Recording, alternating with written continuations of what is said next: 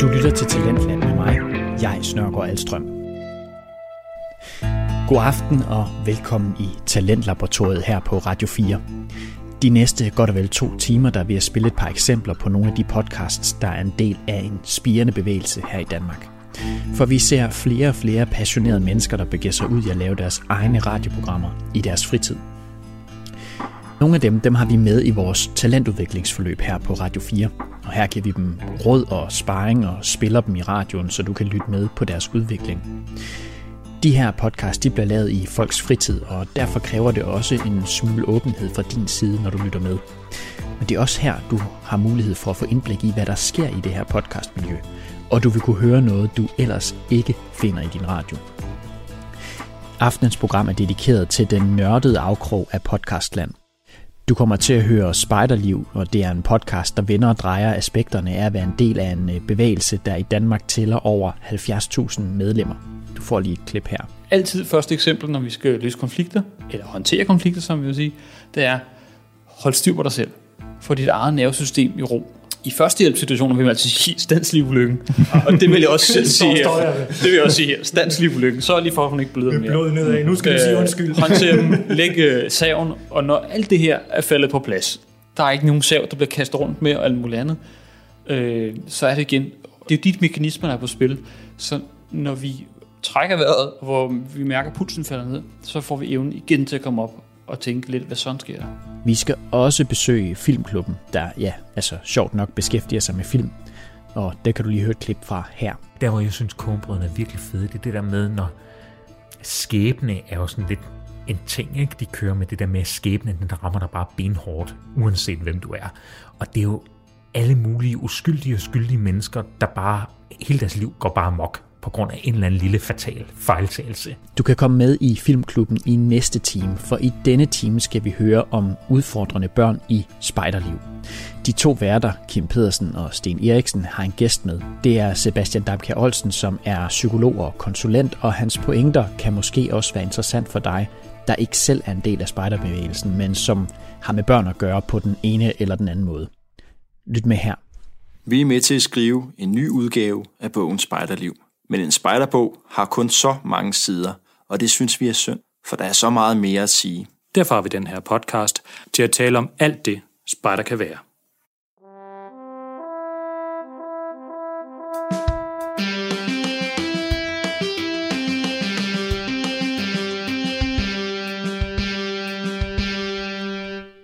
Afsnit nummer 28. Børn, der udfordrer os.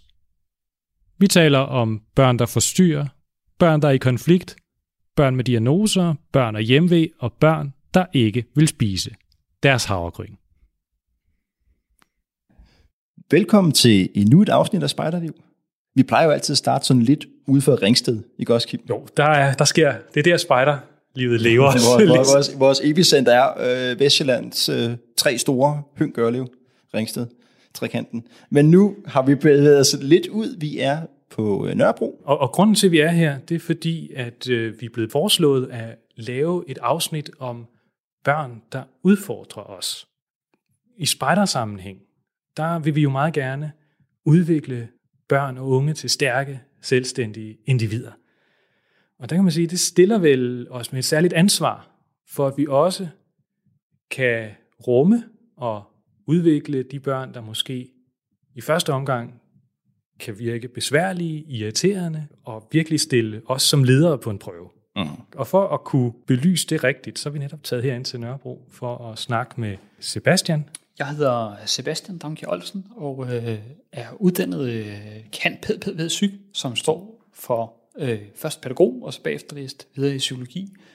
Øh, de sidste mange år har jeg været øh, selvstændig og hjulpet, hjulpet daginstitutioner og skoler, både, øh, både med det hele psykologien omkring børns udvikling, men i høj grad også, hvad der sker i deres øh, i, i spændingerne i personaledeling. I, øh, I mit spejdervirke har jeg været, siden jeg var en øh, syv, syv år, tror jeg, så har jeg været spejderleder stort set for alle, alle aldersgrupper, og senest har jeg været i, øh, i hovedbestyrelsen hos øh, DDS.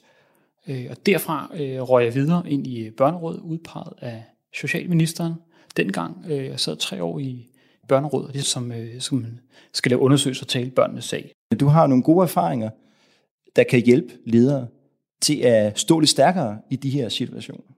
Det bliver nærmest en form for brevkasseprogram, hvor vi har fundet nogle konflikter fra det virkelige liv, skruet lidt på dem, og nu får du lov til at prøve den, Sebastian. Hvad siger du til det, Sebastian? Er du med på det? Jamen, det er jeg den grad med på, og det er den første underholdende antagelse, jeg godt vil sådan angribe, det er måske i virkeligheden øh, at, at løse det. For det vil jeg egentlig ikke. Okay. øh, men jeg vil rigtig gerne kaste nogle perspektiver på det. Øh, det er mange, der siger det der, men skal vi, skal vi lære at løse børnenes problemer. Mm. Øh, det er den første sådan, fejlslutning, der er. Det skal vi ikke. Vi skal faktisk ikke løse nogen som helst konflikter. Vi skal forstå det, og så skal vi give børnene det mod til, og det perspektiv til at selv at løse dem. Så, altså, de skal lære selv at håndtere det. Det er jo ligesom også, øh, skulle jeg sige, øh, kernen i spejderværdien, det er at gøre børn selvstændige. så lad være med at løse konflikter derude. L- øh, lad os kaste os ud i det. Kære brevkasse, jeg hedder Lars, og jeg er tropsassistent i 2. Hermelin-trop. Vi har en patrulje, der længere haltet bagud, men det er blevet særligt slemt, efter der er begyndt to nye børn, William og Lærke. For et par dage siden afholdt jeg en instruktion i kort kompas. Mens jeg fortalte om kompashusets indretning, blev jeg gang på gang afbrudt af William. Han virkede ligeglad, og øh, han sad også og forstyrrede Tristan og Vilma 2, som han gejlede op med at tale til dem med en eller anden Pokémon, han havde fanget på sin smartphone. Og så kunne de heller ikke følge med i instruktionen. Jeg bad ham om at dæmpe sig flere gange. Men det gav ikke noget resultat. Og til sidst, så måtte jeg hæve stemmen og sige det, så det ikke kunne misforstås. Men kort efter var den gal igen, og jeg måtte sende ham ud af lokalet. Men han fortsatte bare med at kaste Mirabella på vinduet udefra. Hvad skal jeg gøre med William? Sebastian, hvad, hvad gør man i sådan en situation? Er, er øh, altså det, øh, som øh, spejderlederen her gjorde, var jo på en eller anden måde at sætte nogle grænser, og, og så t- tale med nogle store bogstaver. Ja, han fik i hvert fald sat grænser for, hvad han selv mener. Øhm, jeg tænker, den, den, den første... Jeg ved, den første intention, det er jo virkelig set at, at skabe noget for børnene, øhm, og det, det i sig selv er jo godt, så intentionen skal jo hilses velkommen. Spejderlederen har forberedt, har noget vigtigt på hjertet. Det jeg tror, vi hele tiden skal, når vi har med børn at gøre, øh, så skal vi hele tiden fornemme og tune ind på, hvor, hvor er de deres stemningsniveau. Hvis man som, som leder ikke formår øh, at skabe øh, det, vil man kalde fælles opmærksomhed, altså hvor øjenkontakt, øh, hvor man kan se hele kropsproget, det er med det her, øh, så er der i hvert fald en vej, vi ikke skal gå, det er at begynde at rettesætte og skælde ud og råbe højere osv., men i virkeligheden gå den anden vej i det. Øh, for, for det, der er ret underholdende, det du siger, det er, at øh, når spejderlederen bliver afbrudt, øh, jeg tænker, at William har den samme oplevelse. Han sidder og laver noget rigtig spændende sammen med de andre spejder, og så kommer der sørme en spejderleder og afbryder ham. Hvad bilder han sig ind?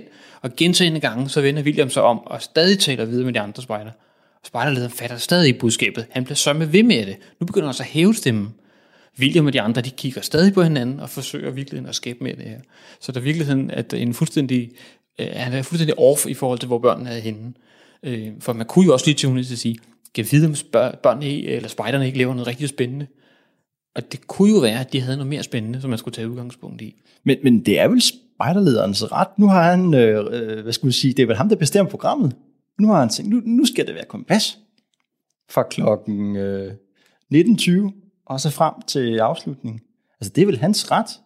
Øh, eller hvad? Fordi det lyder som om, at vi ligesom skal spørge børnene, hvad de har lyst til. Vi skal, jeg tror i hvert fald, vi skal finde balancen i det, øh, for det er ret, at det er nok et uheldigt ord at bruge, at man har ret til at, til at kræve. Jeg tror, det er balancen mellem, at det vi har på hjertet, når vi laver en aktivitet, eller vi, vi finder ud af, at det er, at finde ud af balancen mellem, øh, mellem det, børnene synes er spændende, eller de er optaget af, og så, og så holde det, vil sige, at sådan, så vi skal, ikke, vi skal ikke kaste det fuldstændig over styret og sige, nå, så blev det ikke kort kompas i dag, fordi at nu sad vi og så på tisemyr og andet spændende. Men omvendt, så skal vi, altså, vi skal finde balance mellem, hvornår er det, vi går på børnenes præmisser, at øh, altså pædagogerne kalder det at øh, følge børnenes spor. Altså hvad er det for nogle spor, de lægger ud af, hvor er det, de kigger hen. Altså skal vi opmærksomme, at vi skal skabe nysgerrighed omkring det. Når, øh, når skolelærer og øh, pædagoger henvender sig til mig og siger, jamen, hvad søren gør vi med de her elever, der sidder over i skolen og ikke hører efter? Øh, så plejer mit kække svar jo altid at være, prøv at gøre det lidt spændende. Der er nok en ret god grund til, at de gider lytte efter. Øh, for, for børn han, handler jo, og det gør vi alle sammen, handler jo i god tro og gode intentioner. Så, så vi har jo ikke intentioner om at gøre nogen sure eller gøre nogen vrede. Hvis vi ikke lytter efter det, fordi det er jo hammerkedeligt. koncentration ret kort i det.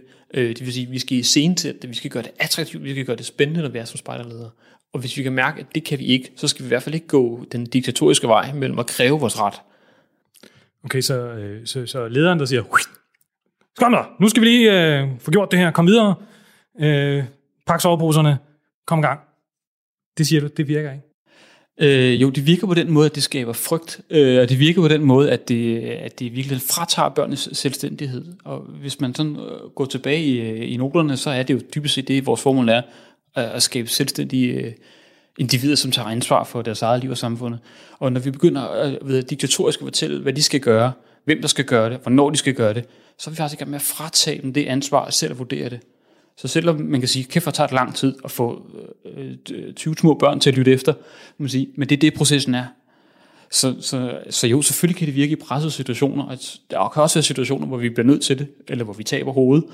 Men, men pointen er, at vi skal forsøge øh, de her børn at selv få en fornemmelse for, at kan vide, hvornår jeg skal gøre det, kan vide, hvad der sker, hvis jeg snakker eller laver noget andet, når jeg lige har fået at vide, at jeg skal gøre det her. Mm. Altså, den skal få den der indre fornemmelse for, hvad, hvad, hvad jeg er en del af i det her samfund. Men hvordan skal, hvis vi nu lige skal vende tilbage til kompasinstruktionen, hvordan skal Lars så gå til den her opgave? Altså, vi skal have om kort og kompas, øh, og han skal fortælle, hvordan kompasset fungerer, inden vi kan komme ud og løbe. Han har et stramt program, ikke? vi skal ud og løbe kompasløb, vi skal først have lært det, og så skal vi have lært noget om kort, og så skal vi ud og løbe. Hvordan skal han øh, håndtere øh, den her uro øh, og spejder, der ikke hører efter? Så de kan komme igennem, må jeg sige, øh, planen eller programmet. Ja. Altså, hvad gør man så? Altså, kig altid først lige på omgivelserne. Er der nogle omgivelser, der er forudsætninger for, at man kigger? Øh, hvis man står til en vej, så kører der biler forbi. Det, altså, der er sådan nogle opmærksomhedspunkter. Øh, øh, står der nogle forældre, der lige vil vinke farvel, øh, så skaber det også forvirring. Altså, er forudsætningen derude for det? Øh, så tænker jeg sådan meget, meget konkret og banalt, det er, øh, jo mere fysisk det bliver, altså, kan børnene få et kompas i hånden, før, altså, I stedet for, at man først hører om det, det er sådan meget den teoretiske skoling, først så hører vi om det, og så børnene har lidt den anden vej rundt der i virkeligheden, øh, i hvert fald når de er under 10, vil jeg sige, at der er det, at vi erfarer gennem kroppen, og så senere, hvor vi sætter refleksionerne på det. Når jeg er lige de der 10-12 år, så begynder jeg lige at være på vippen i det, hvor vi godt kan langsomt begynde at høre noget teoretisk, altså hvordan kortet virker, hvordan kompasset. Men hvis de altid får et kort og et kompas i hånden, så sker der to ting. De begynder at kigge ned på kompasset, øh, og hører ikke efter, hvad han siger mere, men så gengæld gør det det kropsligt. Mm-hmm. Så han skal finde balance mellem det. Og så er det andet er korte beskeder. Altså man siger altid sådan halv tomfinger rigtigt. Det første indsætning og det sidste indsætning. Så gør det kort, gør det præcist. En ting, jeg tit har tænkt på, øh, at det, der går galt i sådan nogle situationer, øh, hvis jeg får bruge, jeg er jo ikke uddannet i noget som helst, øh, der har noget med psykologi at gøre, men det er på en eller anden måde, at øh, det lederen øh, har af for stor ambition på børnenes vegne. Er det, er, jeg tror, er det en men, forkert måde at se det på? Eller? Man kan i hvert fald sige, at, at, at øh, jeg synes, man kan det være svært at rådgive folk, hvad er den rigtige aktivitet, sådan aldersvarende. Det ved man nogen, nogenlunde håndfast om, men, men det udspiller sig jo altid i mødet, altså når han så sætter den i gang, og han finder ud af, det jeg havde tænkt to kvarter, tager en halv time. Så tror jeg bare, det er der, hvor vi begynder at blive presset, og det er de fleste, de, altså de fleste voksne gør, det at de begynder at jappe deres program igennem og de begynder at skille mere ud, og de begynder at blive mere kort for hovedet, og de begynder at blive ret, øh, hvad det, ikke særlig nysgerrige på børnene. Og altså, nysgerrighed, det er sådan set fundamentet for at forstå børn. Øh, så når vi mister vores nysgerrighed, fordi vi bliver presset af vores program, så er det, skal sige, det er faktisk okay, at kompasprogrammet, det tog længere tid. Så giv den den fylde. Fordi vi er ekstremt målstyret på, at vi gerne vil hen til slutproduktet. Kom ud i skoven, navigere. Det er sgu ikke sikkert, at børnene er der. Altså som, sådan lidt fluffy sagt, det er, det er processen, og det er ikke målet. Mm. Øh, så, så vi kan sige, men børn er faktisk optaget, og så er det faktisk helt okay. Vi skal så øve os som ledere og som voksne i at sige, jeg havde planlagt mega fedt program, og det vi nåede til, det var faktisk kun punkt 1 og punkt 2. Og det er okay. Du lytter til Talentlab og fritidspodcasten Spejderliv, der i denne episode handler om, hvad man gør, når man som den voksne skal håndtere børn i spejdertruppen, der er besværlige eller irriterende. De to værter, Kim Pedersen og Sten Eriksen, har i denne episode en gæst med. Det er Sebastian Damke Olsen, som er psykolog og også selv spejder. Og de har lavet denne episode som en brevkasse, hvor voksne spejdere de kan skrive ind med problemer med besværlige unger. Vi er kommet til problem nummer to.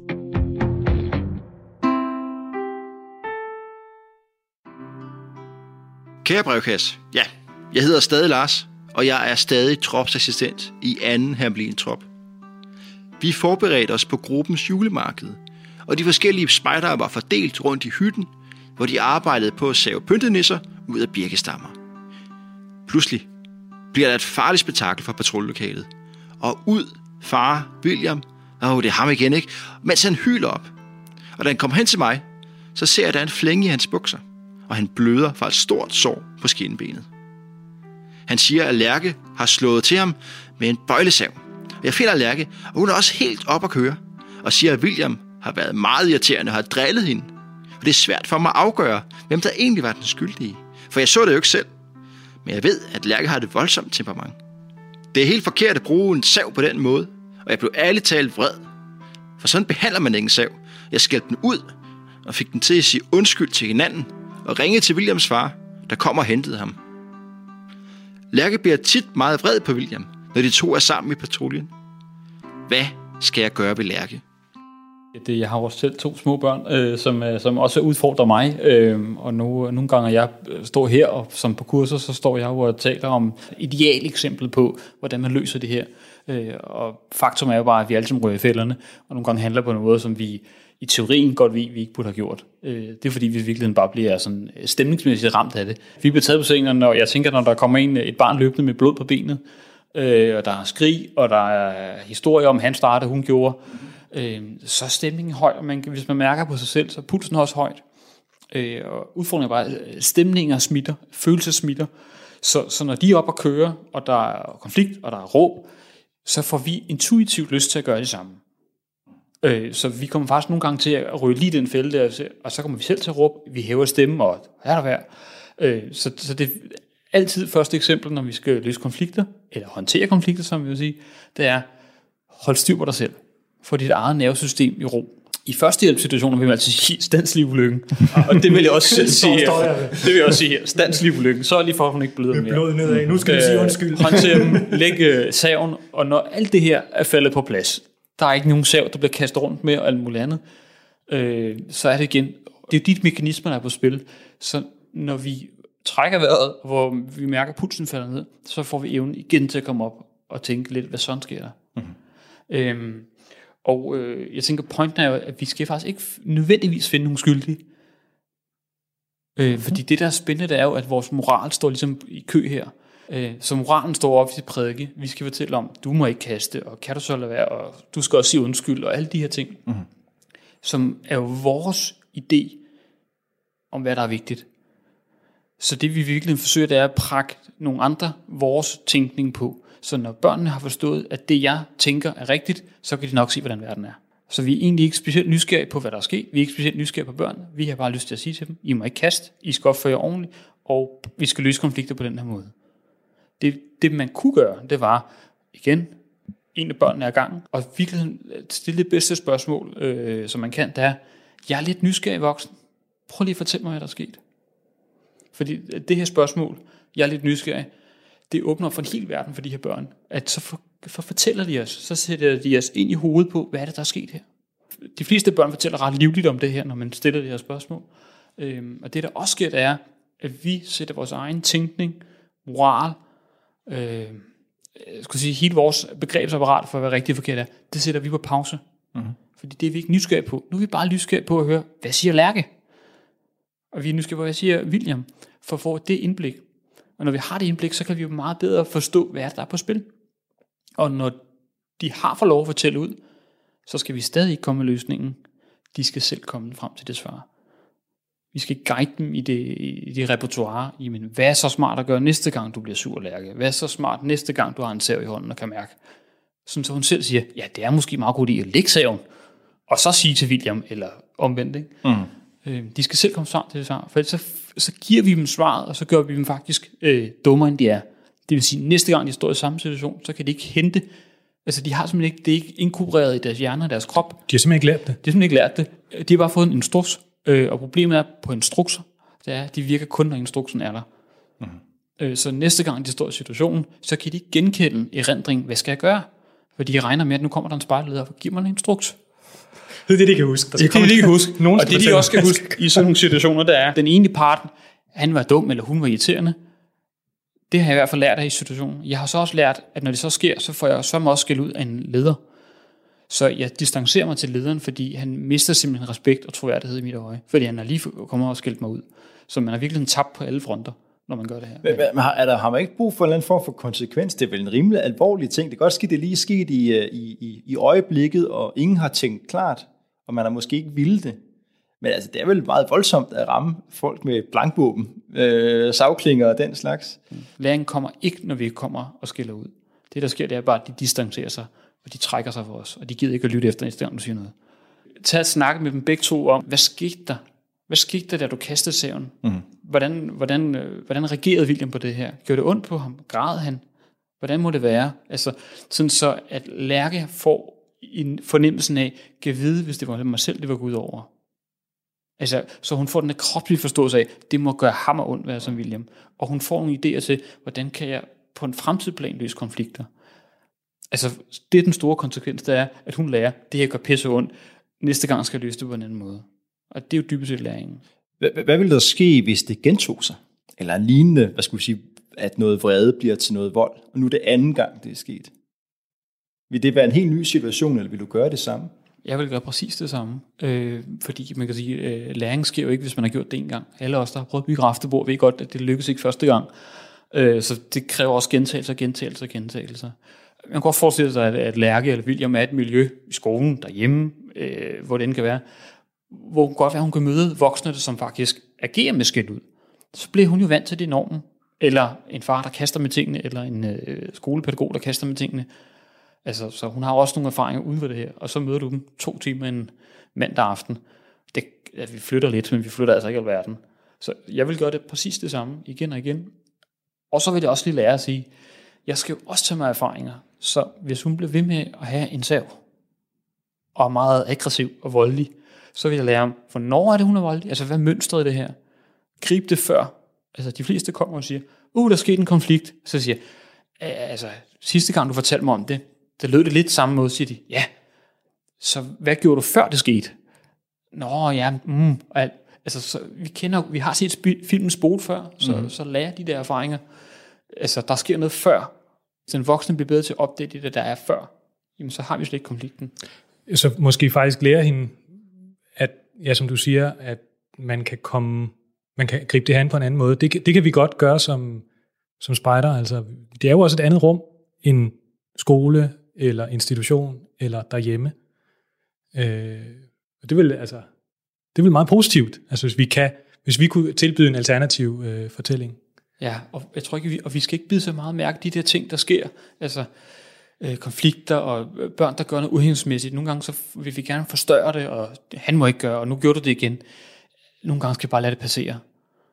Øh, fordi hvis, det, hvis det, det bliver ved med, at spejderne bliver ved med at møde spejderledere og skolelærer og andre, som bliver ved med at sige, øh, nu, nu kommer du til at være sur igen, og nu kommer du til at slå de andre igen, jamen så bliver det jo deres ja, ja, selvfortælling eller narrativ om, jeg er sådan en, der slår, jeg er sådan en, der bliver sur, når jeg er sammen med William. Mm. Og det, det gør, det er, at det kommer til at være virkelig selvforstærkende, altså sådan lidt placebo lookalike. Det er, man kommer faktisk til at indtræde den rolle, man gerne vil have.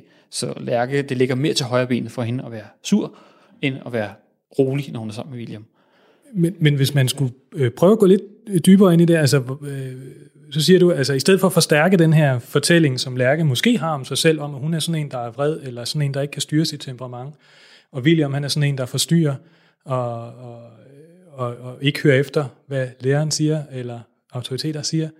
Øh, hvordan kan man så gå den, altså, gå den modsatte vej, altså prøve at finde noget, noget der ikke er så negativt, øh, altså bygge folk op i stedet for? Øh. Ja, altså, jeg tror, vi skal begynde at stille nogle, sådan nogle halvkritiske spørgsmål, både til hinanden og til os selv. Det er, øh, hvornår er det, vi ikke ser det? Øh, så tænker jeg bare, et godt eksempel, øh, jeg havde med en, øh, med, en, med en ung gut, han har været 10-12 år, tror jeg, som jeg havde for, for en del år siden, øh, med på en sommerlejr. Øh, jeg havde et samarbejde med ham og hans familie, faktisk også kommunen, Øh, han, havde det, han, havde det, han havde det svært i de omgivelser, han var i, var meget udreagerende, øh, forstod ikke de her beskeder, vi, vi, vi gav. Øh, der var stort set altid konflikter, der blev også kastet øh, alle mulige verdens ting efter de andre.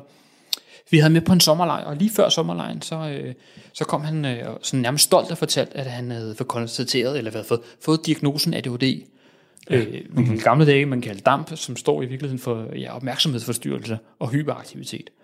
Mm. Øh, vi fik nogle piller med på sommerlejr, og, øh, og vi sidder så en aften rundt om bålet, og, øh, og det er meget hyggeligt, sådan klassisk spider-idyl, solen går ned, og alting er, som det skal være, og vi sidder med de her de 12-årige spider og snakker, og lige pludselig så kigger ham her spejderne op, sådan helt forvildet i ansigtet, og siger han, åh oh, nej, jeg har jo glemt at få min ADHD-medicin i dag. Mm. Og vi sådan kigger også leder lidt sådan forvildet på hinanden og siger, oh shit, og det havde vi lovet far, og mm, det skulle kigge. Og så siger han om drengen, og når jeg ikke får min ADHD-medicin, jamen, så bliver jeg jo sådan helt paf, og så sådan helt hyperaktiv. Og så gik der sådan et sekund, så farede han decideret rundt om det her bål, øh, og vi var lige før vi både måtte slukke, øh, slukke bål og spejder, fordi at, at det er de hat og briller, og det det gør, det er jo, at den her lille dreng, han har gjort præcis det, at øh, vi lagde op til det her, han har fået at vide, at han havde en adfærd, han har fået at vide, at det er jo det, så er man på den her måde. Mm. Han forsøger virkelig bare at leve op til det, så han gør det der helt naturligt. Men det, der er så vildt, der er jo, men, altså under alle de her diagnoser, under alt det her med lærker, hun er en vild, så er der bare mennesker. Altså diagnoser er bare en måde at forstå, øh, forstå børnene på, give dem en kassetænkning, men den er bare sjældent særlig præcis. Og det, der er så fascinerende ved spejderbevægelsen i sig selv, det er, at vi er ikke så interesserede, fordi i det øjeblik, vi altid tager vores tørklæde på, så er vi jo ens. Men når vi kigger rundt i cirklen, så kan vi godt se, at vi er ikke ens.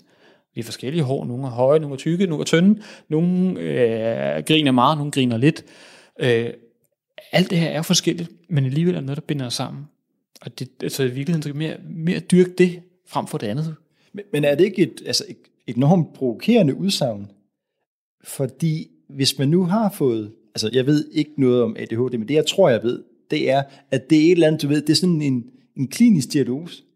Der er nogle øh, dygtige øh, psykologer og psykiater, der ligesom har, har fundet de her kendetegn. Når du har ADHD, så har du en eller anden, hvad skal man sige, nærmest fysisk defekt. Ikke? Du er syg.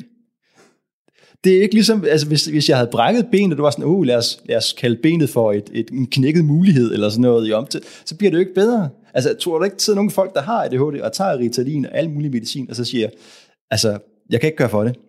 Jeg, øh, det er bare sådan, jeg er født.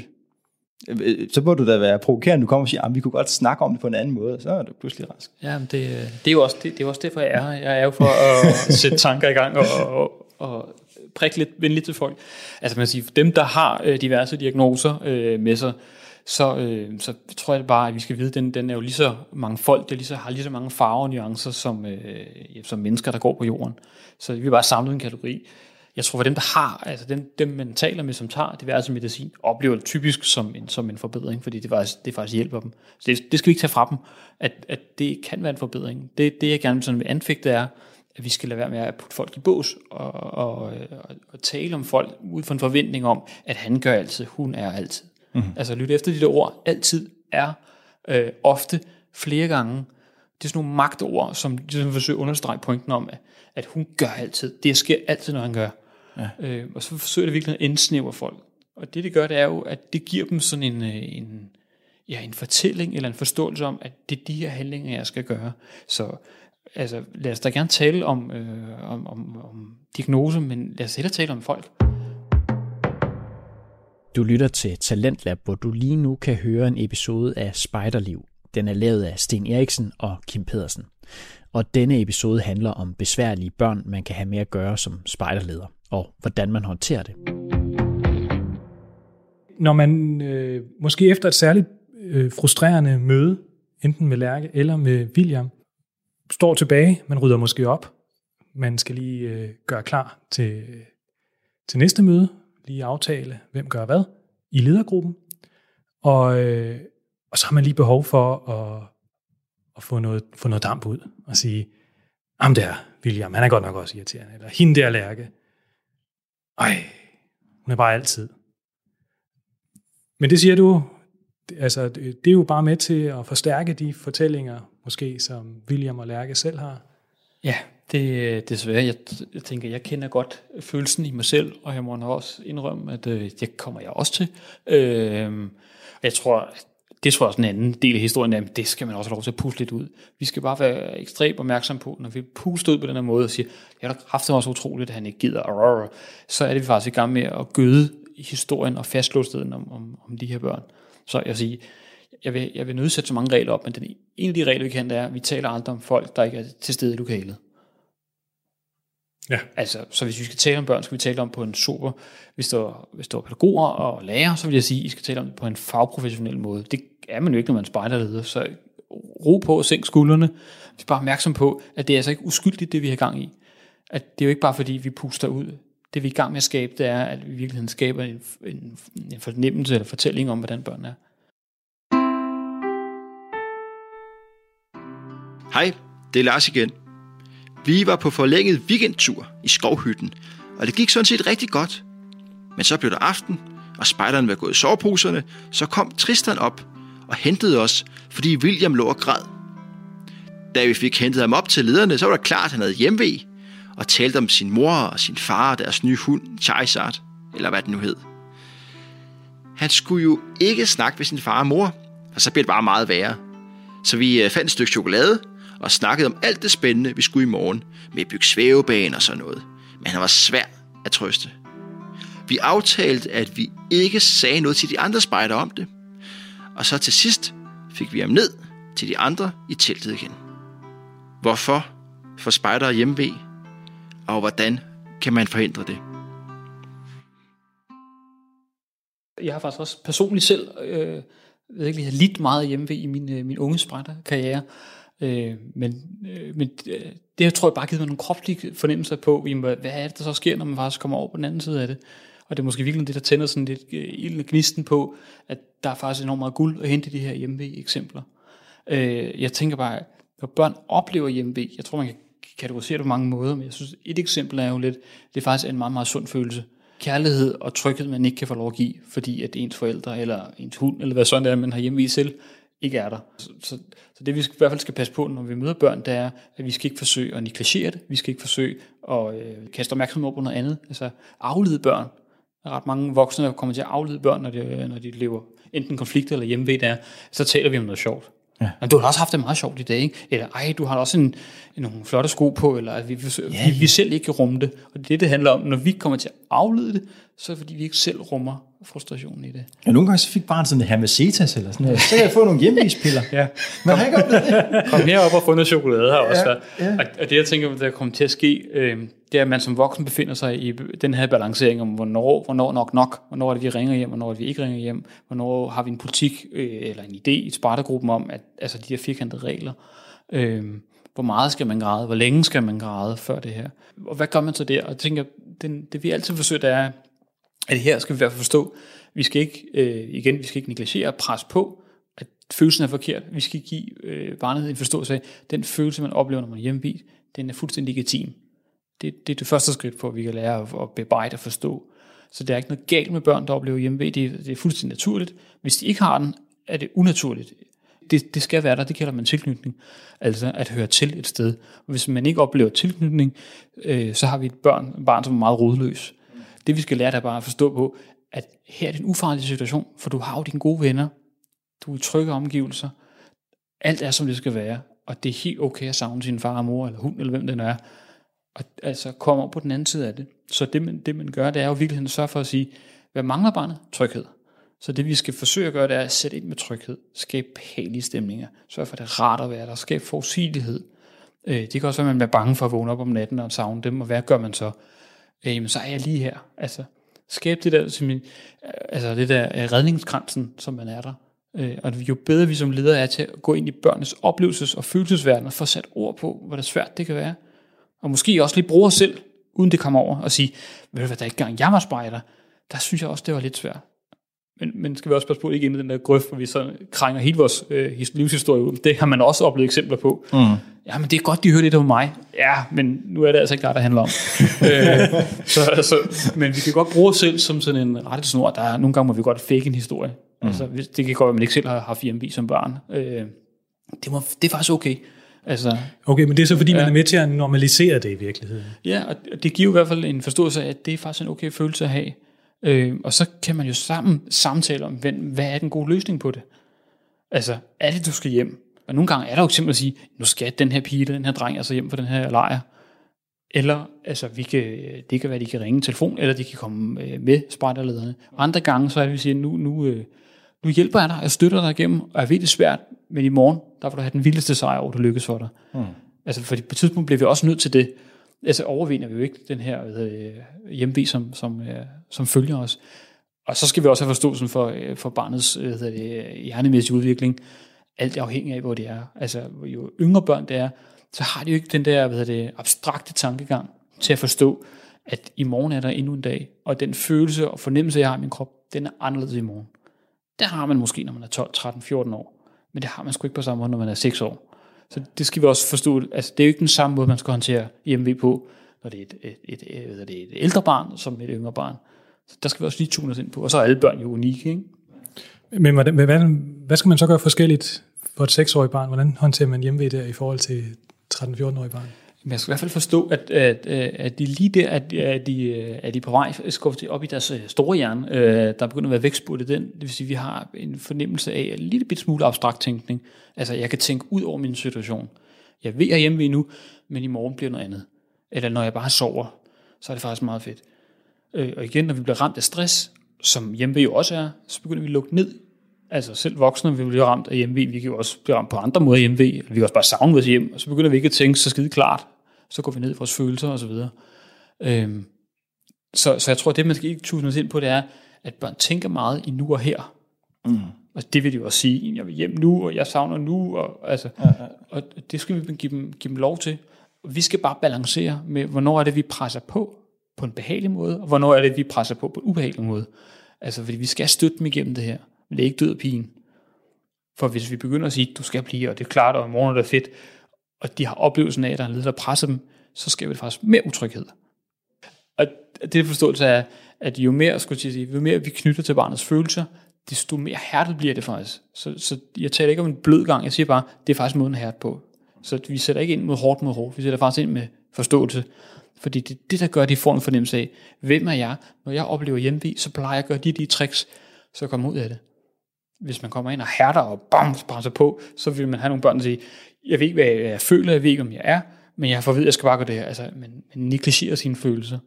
Konflikter, øh, når børn er ked af det, øh, frustreret, er guldelementer til at styrke børnenes fornemmelse af, hvem det er. Det er vel det også derfor, du og jeg kan stå så åbenlyst og tale om hjemme i dag, fordi mm. vi har forholdt os til det. Mm. Så jeg tror, at det være med at bruge det som et tabu, altså det kan det også være i nogle spejdergrupper, et tabu, at nogen har hjemme i stedet for at se det som en fælles, jamen, det er sgu helt okay, det kan vi godt sidde rundt om øh, lejebullet og tale om, eller morgenmad måske endnu bedre, sådan så man ikke lige inden man går i seng, har den øh, skarpt erindring, men at tale om det på nogen måde, altså der, der er læringsskuld her, at sige, hey, mm. det er helt naturligt, man har det, og hvad gør du, når du oplever det? For så får man jo en evne til at forholde sig til en udfordring. Det er jo, det er jo en måde at træne det, øh, ligesom man træner kort og kompas. Vi øver os i det, indtil vi står i situationen ude i skoven, og der er mørkt. Ja, så er det Lars for anden her trop igen, igen. Vi har et lille problem, som ødelægger den gode stemning om morgenbordet, når vi er på sommerlejr.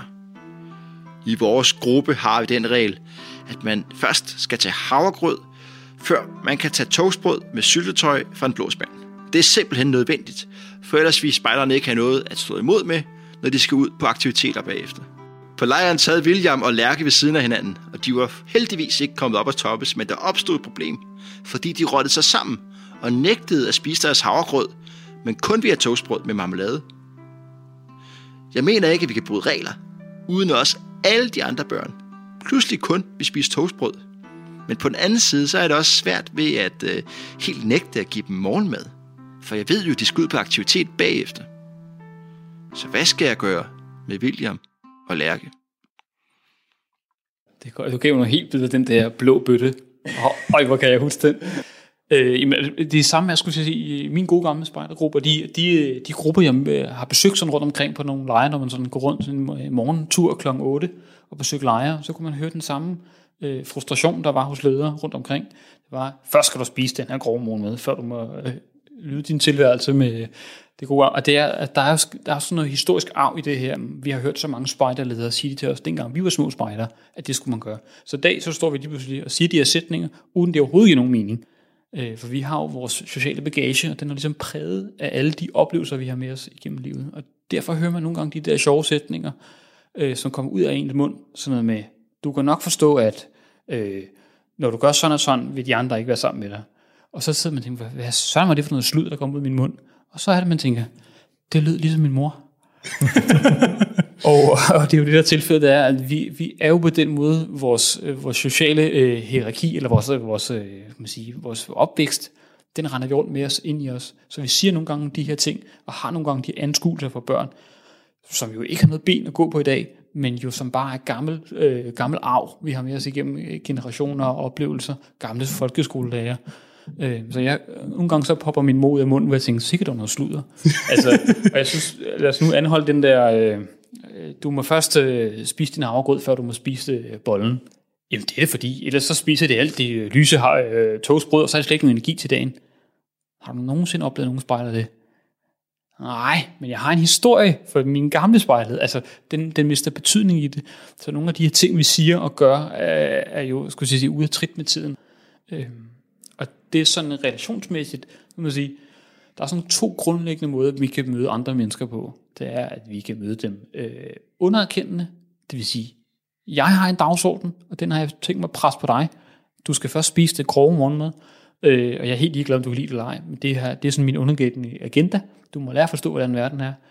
Øh, og så er det er den anerkendende, eller den er altså relaterende. At vi er faktisk interesseret i at vide, kan du lide den? Hvad ville der ske, hvis du spiste toastbrød først? Vi, vi kunne jo aftale bare spise den halv, og så spise noget. Altså hele det her forhandlings, som, som skete op igennem 90'erne. Men, men vi prøver at være lidt nysgerrige på det. Altså, så måske kan vi godt relatere lidt til spejlerne, i stedet for bare at komme med vores dagsorden. Det du hører lige nu i din radio er Talentlab på Radio 4, hvor vi spiller forskellige podcasts, som er lavet af fritidspodcastere her i landet. Den vi hører lige nu er podcasten Spejderliv, som i denne episode ser nærmere på, hvordan man kan løse konflikter i en spejdertrup. De har særligt fokus på de udfordrende børn, og hvordan man undgår at gøre dem til et problem. Men altså, hvis et barn, hvis et barn står med et valg mellem havgryn og noget med sukker i, øh, hindbærmarmelade i blå spand, vil man ikke altid tage det, hvad skulle vi sige, det lette valg? Øh, er, er det ikke vores opgave som ledere at, at få noget kultur ind over det her dyriske barn, der bare vil have sukker? Ja. Jo. Ja, altså, er, er, det, ikke- er det ikke en god ting? Jo, det er, at, øh, altså, intentionen er god. Intentionen er jo, at vi vil forsøge at kultivere, vi vil forsøge at opdrage de her børn, og nogle gange skal vi bare sige, måske skal vi ikke opdrage dem meget, måske skal vi inddrage dem, og inddrage dem ligger jo i det perspektiv, der hedder, hvad tænker du om det her? Hvad vil der ske, hvis du faktisk spiste øh, lidt af det her syltetøj, som er så dejligt, først? Vil du så spise noget andet, eller vil det bare tage helt overhånd for dig, og bare spise hele bøtten? Og de fleste børn vil sikkert sige, alt efter hvor de er i udvikling, så sige, ah, jeg vil faktisk også gerne spise noget andet. Altså, så prøv, at, øh, prøv at imødekomme det i stedet for det. Men selvfølgelig har vi da også sådan en, skulle jeg sige, det er jo også spejderne. Vi vil gerne forsøge at danne børnene til gode samfundsborgere. Øh, men nogle gange er det bare vores ideal af samfundet, og ikke børnenes ideal af samfundet. Det virker som om, at du er meget ked af at straffe børn, altså på en god måde, ikke sætte grænser, sige nej. Øhm, Kan man ikke risikere, at et barn, der bare får frit løb, og, og generende for eksempel hakker folk med, med save, eller hvad ved jeg, simpelthen på et eller andet tidspunkt oplever den ultimative straf, nemlig at de andre børn ikke vil lege med ham. Og de voksne vil ikke snakke med William, nu er ham igen. Det får et, et, et trist liv, bare fordi du ikke ville straffe ham på et tidligt tidspunkt. Ja, altså jeg, jeg, og straf, øh, straf tror jeg ikke er vejen, men jeg tænker, det du mener, det er sådan noget, sætte grænser og sige, det er det her, vi må, du må ikke slå, du skal være sød, og når du, og alle de her ting, jeg tror, øh, hvis, man, hvis man bruger kompasset som metafor, mm. sige, det er det kompas, barnet selv skal have. Sådan, så du skal ikke være kompasset, der siger, hvornår det er rigtigt forkert. Det skal vi hjælpe barnet til selv, for, altså, så de selv får sådan en moralsk kompas. Hvordan er jeg en god ven? Hvordan er jeg en god kammerat? Hvordan er jeg en god samfundsborger? Øh, min antagelse i dag er, at det børn har rigtig meget brug for, det, det er hjælp til selvregulering. Altså at kunne regulere sine følelser, sine behov. Altså nu har jeg lyst til det her, men situationen kræver noget andet. Jeg har, nu har vi snakket om mad før. Øh, jeg har lyst til at spise syltetøj, men, øh, men det er ikke det, der er på menuen i dag. Der, kan- der er det jo børnene langsomt skal lære øh, hvad er det, at udsætte egne behov. Og sige, ja, det kan godt være, det er det, du har behov for, og det, du har lyst til, men lige nu er der altså nogle andre omgivelser. Og det er jo eminent situation. Det sætter vi hele tiden børn i en situation, hvor de skal give køb på deres eget behov. Det er godt at du gerne vil ligge i din sovepose, men du mangler stadig fire poster. det er jo det, vi lærer dem dybest set, det er, at der er nogle rammer, nogle krav, og nogle gange så sætter samfundslivet, og det tror jeg også, der er voksne ved godt, at nu havde vi lyst til en pause. Ja, ja, men altså, klokken er kun halv 10 om morgenen, ikke? Øh, så, så det, det hjælper os jo. Så jeg tror, det skal vi lære børnene med at have styr på deres følelser, have styr på deres regulering af, når har jeg lyst til noget. Og det sætter vi dem jo i nogle situationer, hvor vi presser dem på en behagelig måde, hvor vi siger, nej, det er ikke det, der på menuen.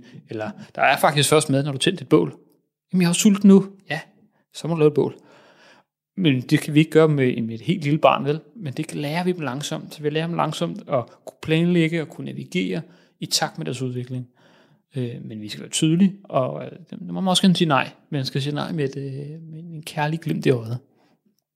En ting, vi har snakket meget om i min gamle gruppe, og jeg tror er et generelt emne for alle spejdere, ligegyldig uniformsfarve og sted, det er, for er der på et tidspunkt et barn, der er så uregerligt og så besværligt, at det vil være bedst, hvis vi forbød det at komme. Man kan godt forestille en situation, hvor barnet skaber så meget kaos, at lederne ikke er glade for at være ledere, og de andre, der går til spejder, heller ikke er glade for at gå til spejder. Det er et super stort dilemma, fordi vi har også det der ideal om, at alle skal kunne være med, og vi vil gerne udvikle alle. Har du selv stødt på det dilemma før, Sebastian? Jeg, jeg synes det er personligt, at, at, øh, at altså faktisk en debat, man skal rejse øh, langt oftere ude i spejdergrupperne, øh, at tage det op, hvor er, hvor er vores grænse, og hvor er det, vi står. Altså, der er faktisk nogle børn, som, øh, som fylder så meget, som tager knisten og glæden ud af lederne og de andre spejderbørn. Men før man kommer dertil, det er sådan det sidste udvej, så er det, man begynder at være nysgerrig på, på sig selv, situationen og på barnet. Men jeg, jeg synes, at det er altså, måske skal vi huske det lidt mere, at vi har faktisk også en sidste udvej, der hed, at det er måske ikke i orden, at, øh, men tager bestyrelsen med, tager lederne med, tager, måske også kommunen, de har rigtig mange fritidsvejledere rundt i kommunerne, øh, forældrene for den sags skyld, altså vær lidt nysgerrig, for vi, for vi rejser den her, og så husk det, før vi når op i det røde felt, før vi er ved at sige, nu gider jeg ikke selv være spejder, altså vi kan, vi, de kommer op ved opløbet, ikke? Sebastian, her til sidst, som en slags opsummering, der har øh, bedt dig forberede tre rigtig, rigtig dårlige råd til spejderlederen. Og så kan man så eventuelt øh, gøre det modsatte. Så øh, take it away. Tre dårlige råd. Øh, råd, råd nummer et øh, vil være at, øh, at være opmærksom på dig selv. Være opmærksom på dine egne behov. Og når du oplever nogen, der gør noget dumt, øh, så lav en god moralprædiken om, hvordan man rigtig gør det. Og gerne, øh, gerne med lidt løftet pegefinger. Øh, og hvis du kan stille dig i sådan en position, som så barnet helst er lidt øh, lavere end dig, øh, og du kan bruge din autoritet og magt, øh, så vil det være rart. Så hold, hold på din egen ret, og brug masser af moralprædiker om det rigtige at gøre det. Det er sådan her. Det virker hammer godt. Øh, råd nummer to, øh, det vil være at holde fast, holde fast på, din, øh, på din egen idé og dit eget program. Øh, så hvis du oplever nogle, øh, nogle spejder, der gør noget andet, end det du har planlagt, øh, de ikke lytter efter, øh, så kan du bruge lidt råd nummer et, lave noget moralprædiken. Nummer to, det er, at du skal bare fortsætte dit program. Øh, du skal ikke lade dig svinge af nogen, der kommer med andre input. Bare lyt til dig selv og din egen dem. Råd nummer tre, det vil være, når I, øh, når I mødes i ledergruppen, så skal I øh, fortælle om alle jeres frustrationer. Øh, fortælle om, øh, altså have lov til at, øh, og, ikke at svine til, det er så meget sagt, men hvis, hvis du synes, William har været dum, så fortæl, at William er dum. Fortæl, hvordan han altid gør det. Øh, ligesom fremhæve, hvad der er der irriterende ja. ved William. Man kalder ham Damp-William. Ja, Damp-William. Damp-William har gjort det igen. Øgenavn er altid rigtig godt. Øh, sådan nogle sjove navne, sådan noget irriterende William, eller Sofie, der altid er irriterende, eller den, den slappe gruppe, eller den øh, langsomme patrulje. Sådan nogle, øh, nogle gode historier, der hjælper rigtig godt. Så ligesom få hele ledergruppen med på det. Og hvis det du også kan gøre, det er at, at, at bruge dem over gentagende gange. Så om næste ledermøde, så kan du lige nævne øh, øh, irriterende Sofie igen, eller slappe øh, William. Eller. Så ja, dyrk dem over lang tid. Og hvis du kan få flere med på, på ideen om, øh, at øh, William han er en langsom en, så er det mega godt. Det var tre dårlige råd som I ikke bør følge, fra Sebastian Damkær Olsen. Tusind tak, fordi du ville være med. Og tak fordi jeg måtte. Ja.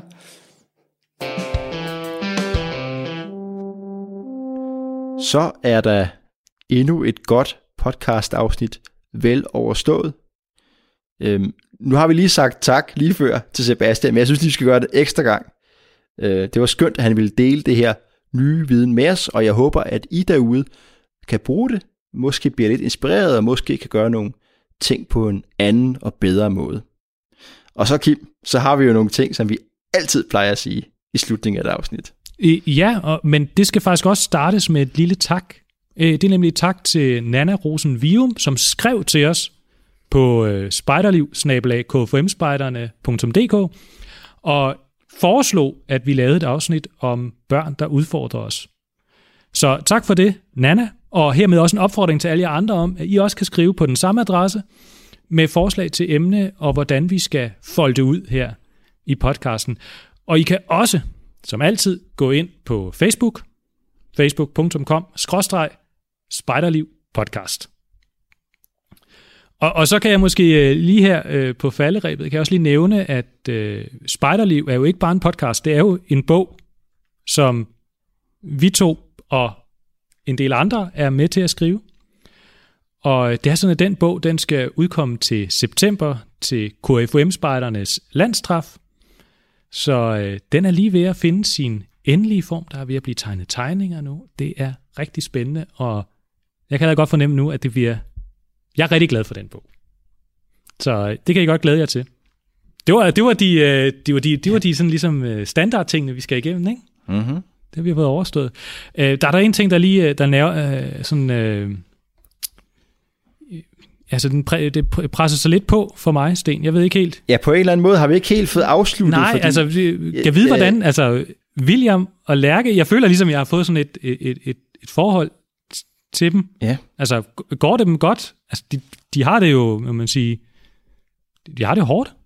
De har oplevet nogle ting, øh, usædvanligt mange ting for, for børn i den aldersgruppe, og ja, altså, man kan jo ikke være med inderst inde at ønske, at øh, de skal finde en plads i livet. Men, men altså, det kan man jo ikke bare spole frem i tiden.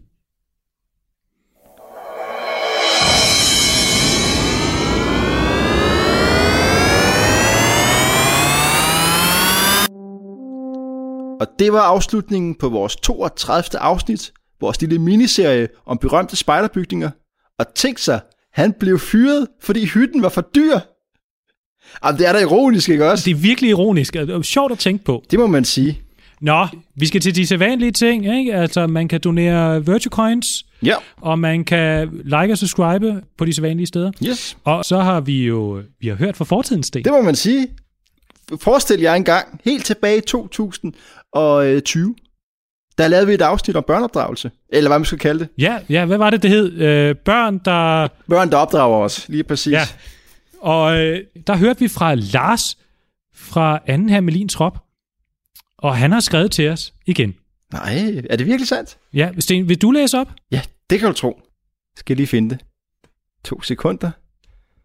Du skal, ja. du skal, du skal bare tage det, det, det venstre ikon i virtubrillen. Sådan. Det er fordi, jeg har fået sådan en fra Nokia. Nå, nu skal I se her. Lars han skriver.